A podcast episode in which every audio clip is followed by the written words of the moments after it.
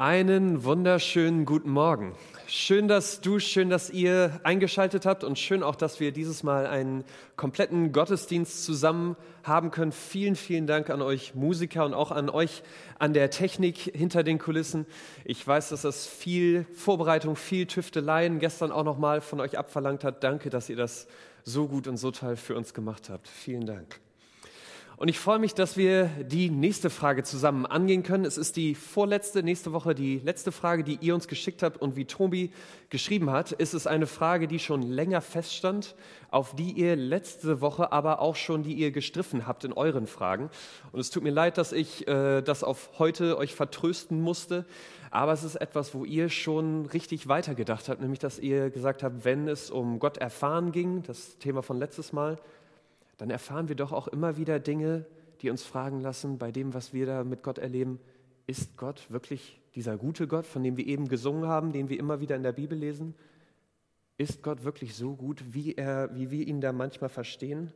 Mit was für einem Gott bin ich da unterwegs? Und ich habe letztes Mal viel Werbung gemacht, in diesem Buch nachzuschauen, Gott auch in der Bibel zu erleben. Und vielleicht hast du es tatsächlich gemacht hast mal durchgeblättert, hast ein bisschen gelesen und dann kommen so Geschichten dir über, über den Weg, wie dass Gott Völker aus ihrem Land vertreiben lässt, dass Gott eine Flut anordnet, die die gesamte Erde vernichtet, bis auf eine Familie und ein paar Tiere, dass Gott Plagen über Ägypten bringt, nur weil sie sein Volk nicht ziehen lassen wollen. Erfahrungen, die du im Moment machst und Geschichten, die dann auch immer wieder wir in der Bibel lesen, die uns fragen lassen, Gibt es bei Gott da irgendwie noch eine zweite Seite? Hat Gott da neben dem liebenden Vater, dem vergebenen Vater vielleicht noch eine Seite, die ich ein bisschen überspitzt für den Titel heute genannt habe? Kann er auch zum moralischen Monster werden? Gibt es bei ihm diese böse und eine gute Seite? Schlagen da zwei Herzen in seiner Brust? Oder ist das irgendwie miteinander zu verbinden? Kann man das irgendwie erklären? Da versuche ich heute mit euch einzusteigen und ich möchte nur vorneweg schieben, das ist ein Riesenthema und es ist gerade in unserer aktuellen Lage ein sehr emotionales Thema auch und ich versuche das so gut wie möglich und so klar wie möglich zu äh, erklären. Aber ich bin mir auch bewusst, wir haben nur 30 Minuten und dabei lasse ich es auch. Viele Dinge werden vielleicht nur kurz angeschnitten. Äh, sind bei dir vielleicht auch Dinge, wo du noch mal gern nachfragen möchtest oder gerne noch mal einen Satz mehr drüber verlieren möchtest? Schreib uns gerne in der App diese Fragen auf. Wir werden nachher wieder eine Zeit haben, wo wir zusammen mehrere Fragen auch noch weiter über diese Predigt hinaus miteinander durchdenken wollen. Äh, auch während der Predigt fühl dich frei, da schon Fragen zu stellen. Ich freue mich darauf, nachher euch, äh, mit euch da auch ein Stück weiter zu gehen und mach gerne davon Gebrauch. Bevor wir in die Predigt einsteigen, möchte ich aber noch mit uns beten. Und ich war überrascht, dass das letztes Mal zu so viel Euphorie geführt hat. Deswegen behalten wir das jetzt bei. Wenn ihr könnt, steht gerne mit mir dazu auf.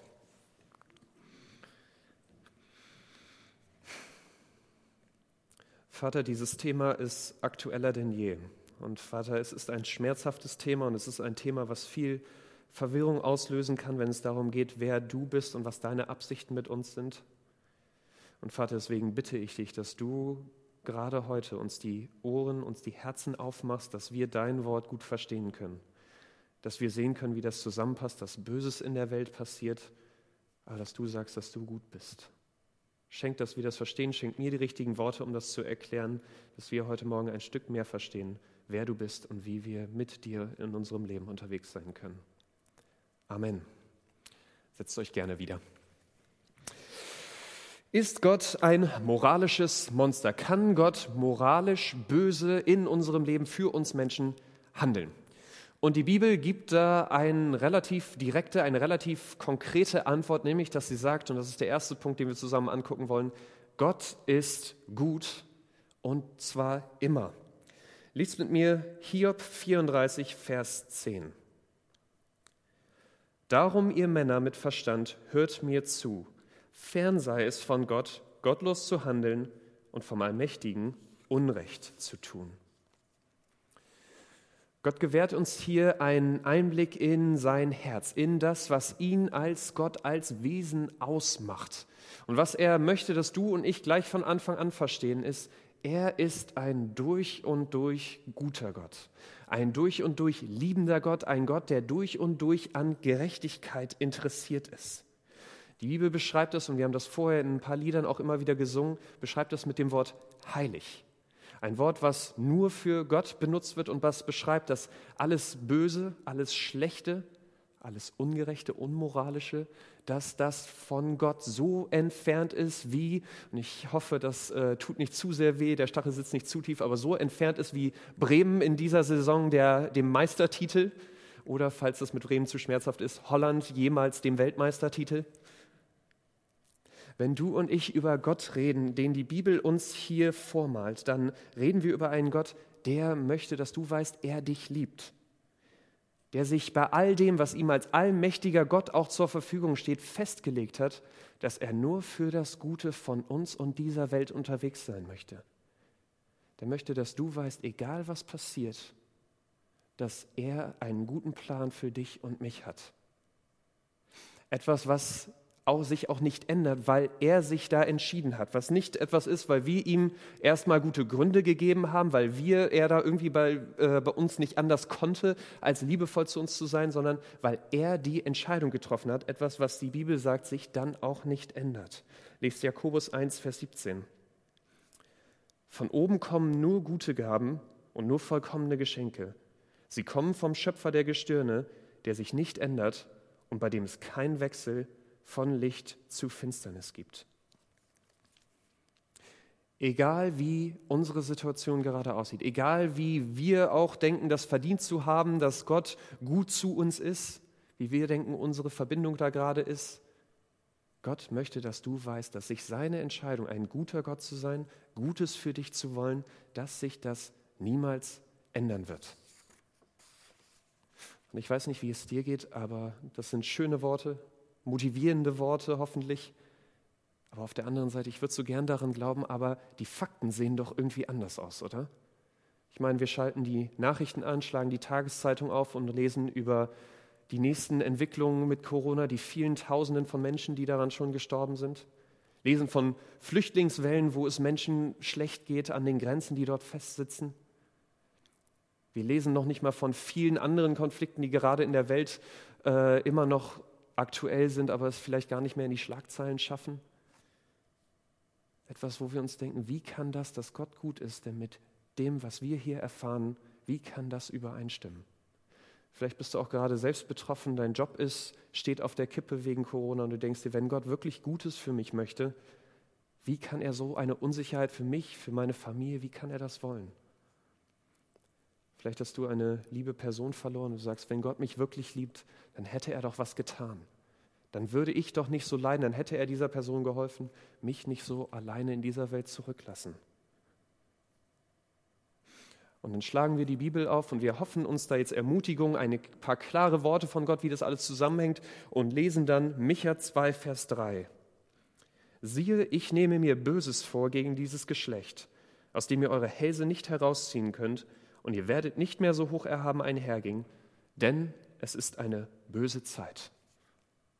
Wie soll das, was wir erleben, wie soll das, was wir hier auch klar von Gott lesen, wie sollen wir da noch weiter an einen guten, an einen liebevollen Gott glauben?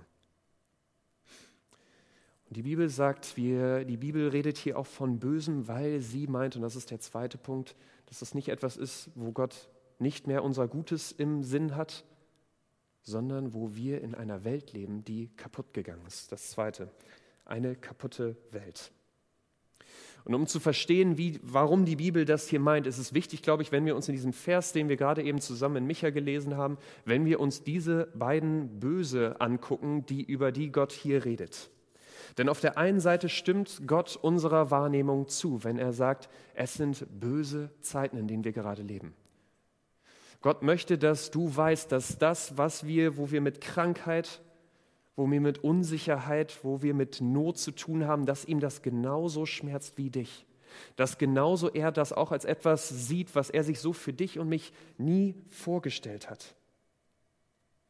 Als etwas Böses, was er eigentlich so für dich nicht wollte. Ein Böses, was aber jetzt unweigerlich, er sagt, auch zu dieser Zeit gehört. Nicht, weil er es gemacht hat, über das Böse, was er schickt, das, äh, da kommen wir später zu, das ist am Anfang des Verses, aber über diese böse Zeit, die ist hier, weil, und das lesen wir in Micha 1 und 2, wir da einen Teil mit dazu getan haben.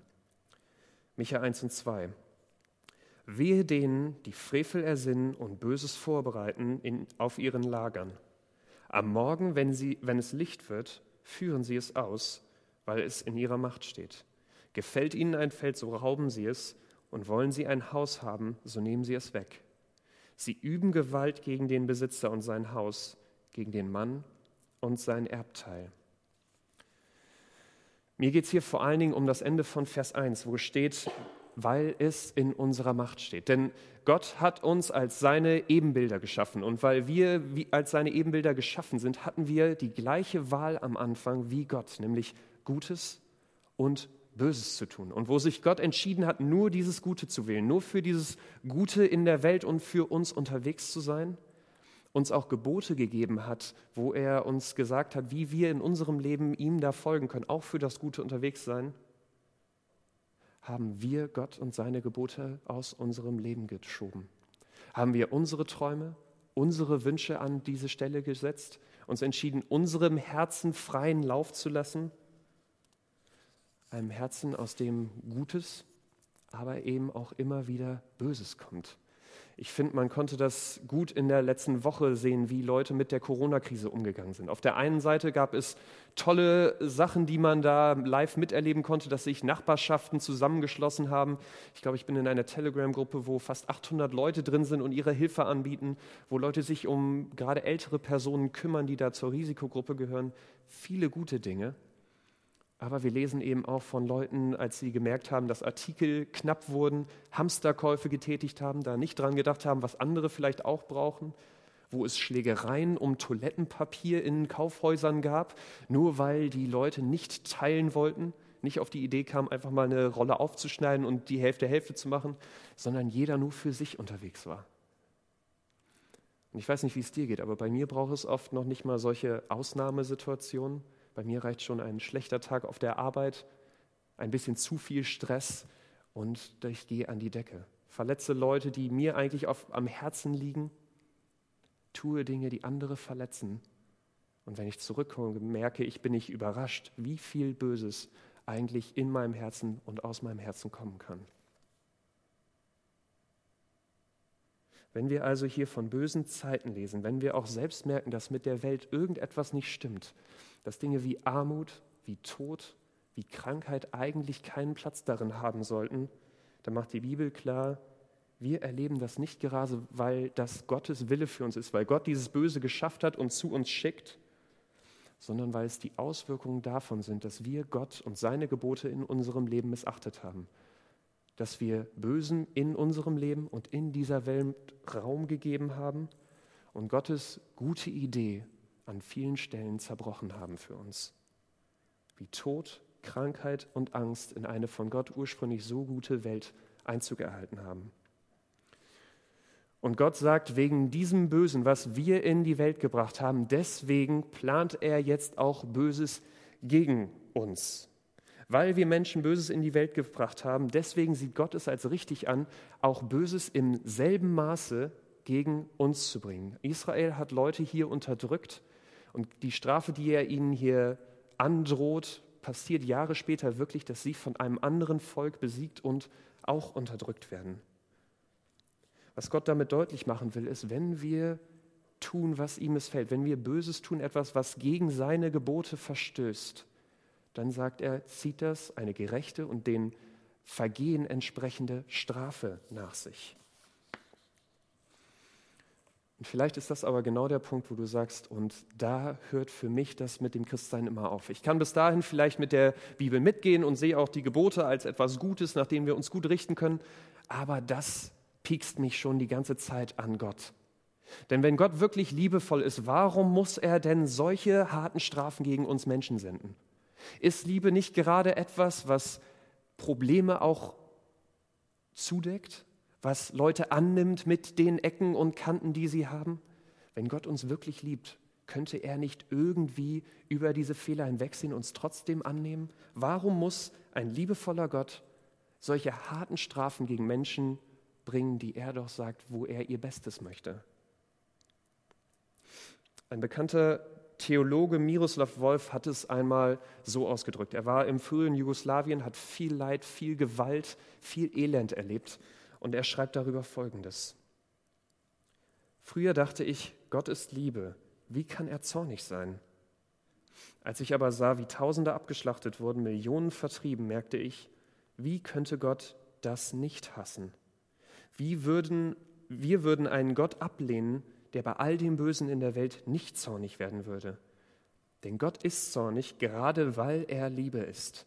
Gerade weil er seine Schöpfung, uns Menschen liebt, ist er zornig auf das, was an Schlechten und an Falschen in der Welt geschieht. Ja, Gott kann auch zornig sein. Was wäre Gott für ein liebender Gott, wenn er nicht zornig wäre, wie du und ich, auf das ganze Schlechte, was in der Welt passiert? Gerade weil Gott mich und dich trotzdem liebt, ist er zornig auf das Böse, was wir tun, aber was auch in dieser Welt geschieht. Gott ist weiter liebevoll, auch wenn er Strafe gibt. Liebevoll auf der einen Seite zu den Leuten, die leiden. Gott möchte, dass du weißt, dass ihm das nicht egal ist, wenn du gerade mit Problemen dich abplagst, wenn Corona, wenn persönliche Dinge dich gerade schmerzen dass er das ernst nimmt und dass du nicht alleine bist in dieser Situation, sondern dass er für Gerechtigkeit sorgt. Dass wenn du dich ungerecht behandelt fühlst, du da jetzt nicht irgendwie Rache üben musst, selber in diesen Zirkel einsteigen und da jetzt mit Bösem gegen, sondern dass du dich darauf verlassen kannst, dass er für Gerechtigkeit sorgt. In dieser Welt oder dann am Ende danach. Aber, und das finde ich fast noch spannender, Gott straft auch, und das sehen wir gleich in diesem Vers, weil er die liebt, die Böses tun. In Vers 3 hatte er das am Ende so formuliert. Siehe, ich nehme mir Böses vor gegen dieses Geschlecht, aus dem ihr eure Hälse nicht herausziehen könnt, und ihr werdet nicht mehr so hoch erhaben einhergehen. Gott straft Israel damals nicht, weil er Israel aus seinem Herzen verbannt hat, weil er jetzt nichts Gutes mehr für sie möchte, weil er jetzt seinem Zorn, seinem frustvollen Lauf gegen sie lässt, sondern er straft Israel, weil er es als letzte Chance sieht, sie von ihrem bösen Weg zur Umkehr zu bewegen dass Gott es als letzte Chance sieht, dass sie zurück zu ihm, zurück zu diesem guten Weg, den er mit seinen Geboten gelegt hat, umkehren, um einer noch größeren Strafe auszuweichen. Denn wenn wir ohne Gott unterwegs sind, wenn wir seine Gebote aus unserem Leben geschmissen haben und gegen diese Gebote verstoßen, dann sagt die Bibel, steht darauf die gerechte Strafe, dass wir nicht nur in diesem Leben, sondern auch danach von ihm getrennt sein werden von diesem guten Gott, der es gut mit uns meint, dass wir davon getrennt sind, von dem, wo wir wahres Glück, wahre Freude, wahre Liebe, wahre Hoffnung und Ruhe finden können. All das wäre fern von uns, würden wir nicht mehr erreichen. Und ja, Gott kann auch vereinzelt uns praktisch strafen. Es passiert nicht oft. Gerade in der Bibel lesen wir nicht an vielen Stellen davon, Gott kann es. Aber wir müssen aufpassen, dass wir nicht alles Böse, was in dieser Welt ist, gleich als Gottes Strafen interpretieren. Es ist aber eine von Gottes Möglichkeiten. Aber selbst wenn Gott straft und das auch praktisch fühlbar, spürbar macht in dieser Welt, ist das trotzdem etwas, bei dem er immer noch dein und mein Bestes auf dem Herzen hat, nämlich dass wir dieser Trennung dass wir zurück zu Gott umkehren, wo es uns wieder gut gehen kann. Denn bei all dem Zorn, all der Strafe, die wir auch in der Bibel lesen, bei all dem, wo Gott uns als ein moralisches Monster vorkommt, liebt Gott, und dich, äh, Gott dich und mich immer noch. Ist Gott immer noch für uns und möchte eigentlich nicht, dass wir verurteilt werden, sondern dass wir weiter mit ihm in einer Beziehung leben. Und deswegen der dritte Punkt, Gottes liebevoller Plan. Lest mit mir Johannes 3, 16 bis 18. Dort sagt Gott, denn Gott hat der Welt seine Liebe dadurch gezeigt, dass er seinen einzigen Sohn für sie hergab, damit jeder, der an ihn glaubt, das ewige Leben hat und nicht verloren geht. Gott hat seinen Sohn nicht in die Welt gesandt, um sie zu verurteilen, sondern um sie durch ihn zu retten. Wer an ihn glaubt, wird nicht verurteilt, wer aber nicht glaubt, ist damit schon verurteilt, denn der, an dessen Name er nicht glaubt, ist Gottes eigener Sohn. ja, Gott muss auf der einen Seite als gerechter Gott auch Strafe über uns bringen, kann gerade weil er uns liebt, nicht einfach Böses ignorieren und einfach dulden, muss verurteilen, aber der tiefste Wunsch bei Gott für dich und mich ist immer noch, dass er uns lieben kann, dass er dieses Urteil von uns abwenden kann und wir wieder in einer Beziehung mit ihm leben.